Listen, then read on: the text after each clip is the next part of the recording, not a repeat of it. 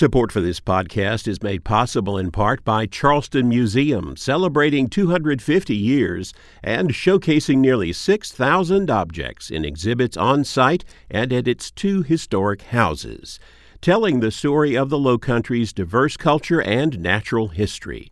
charleston museum dot org. And the Florence County Museum, presenting legend Francis Marion and the P D. The exhibit explores how nineteenth century art depicting Marion and his militia contributed to the Swamp Fox's legend and early American independence. Now on exhibit, floco museum dot org. This is Walter Edgar with South Carolina from A to Z. C is for Carolina Wren, state bird. The Carolina Wren became South Carolina's official state bird on April the second, nineteen forty-eight. The act also made it a crime to kill a wren intentionally. It had been recognized unofficially as the state bird since early in the twentieth century, but in nineteen thirty-nine, the General Assembly designated it the mockingbird instead.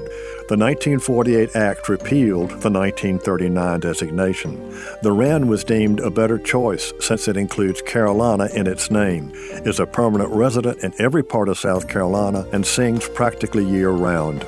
Male and female wrens bond year-round. Nests may be constructed in gardens and porches of houses. It is not a migratory bird. The Carolina wren is beneficial to South Carolina agriculture on account of the great quantities of insects, including caterpillars, that it consumes.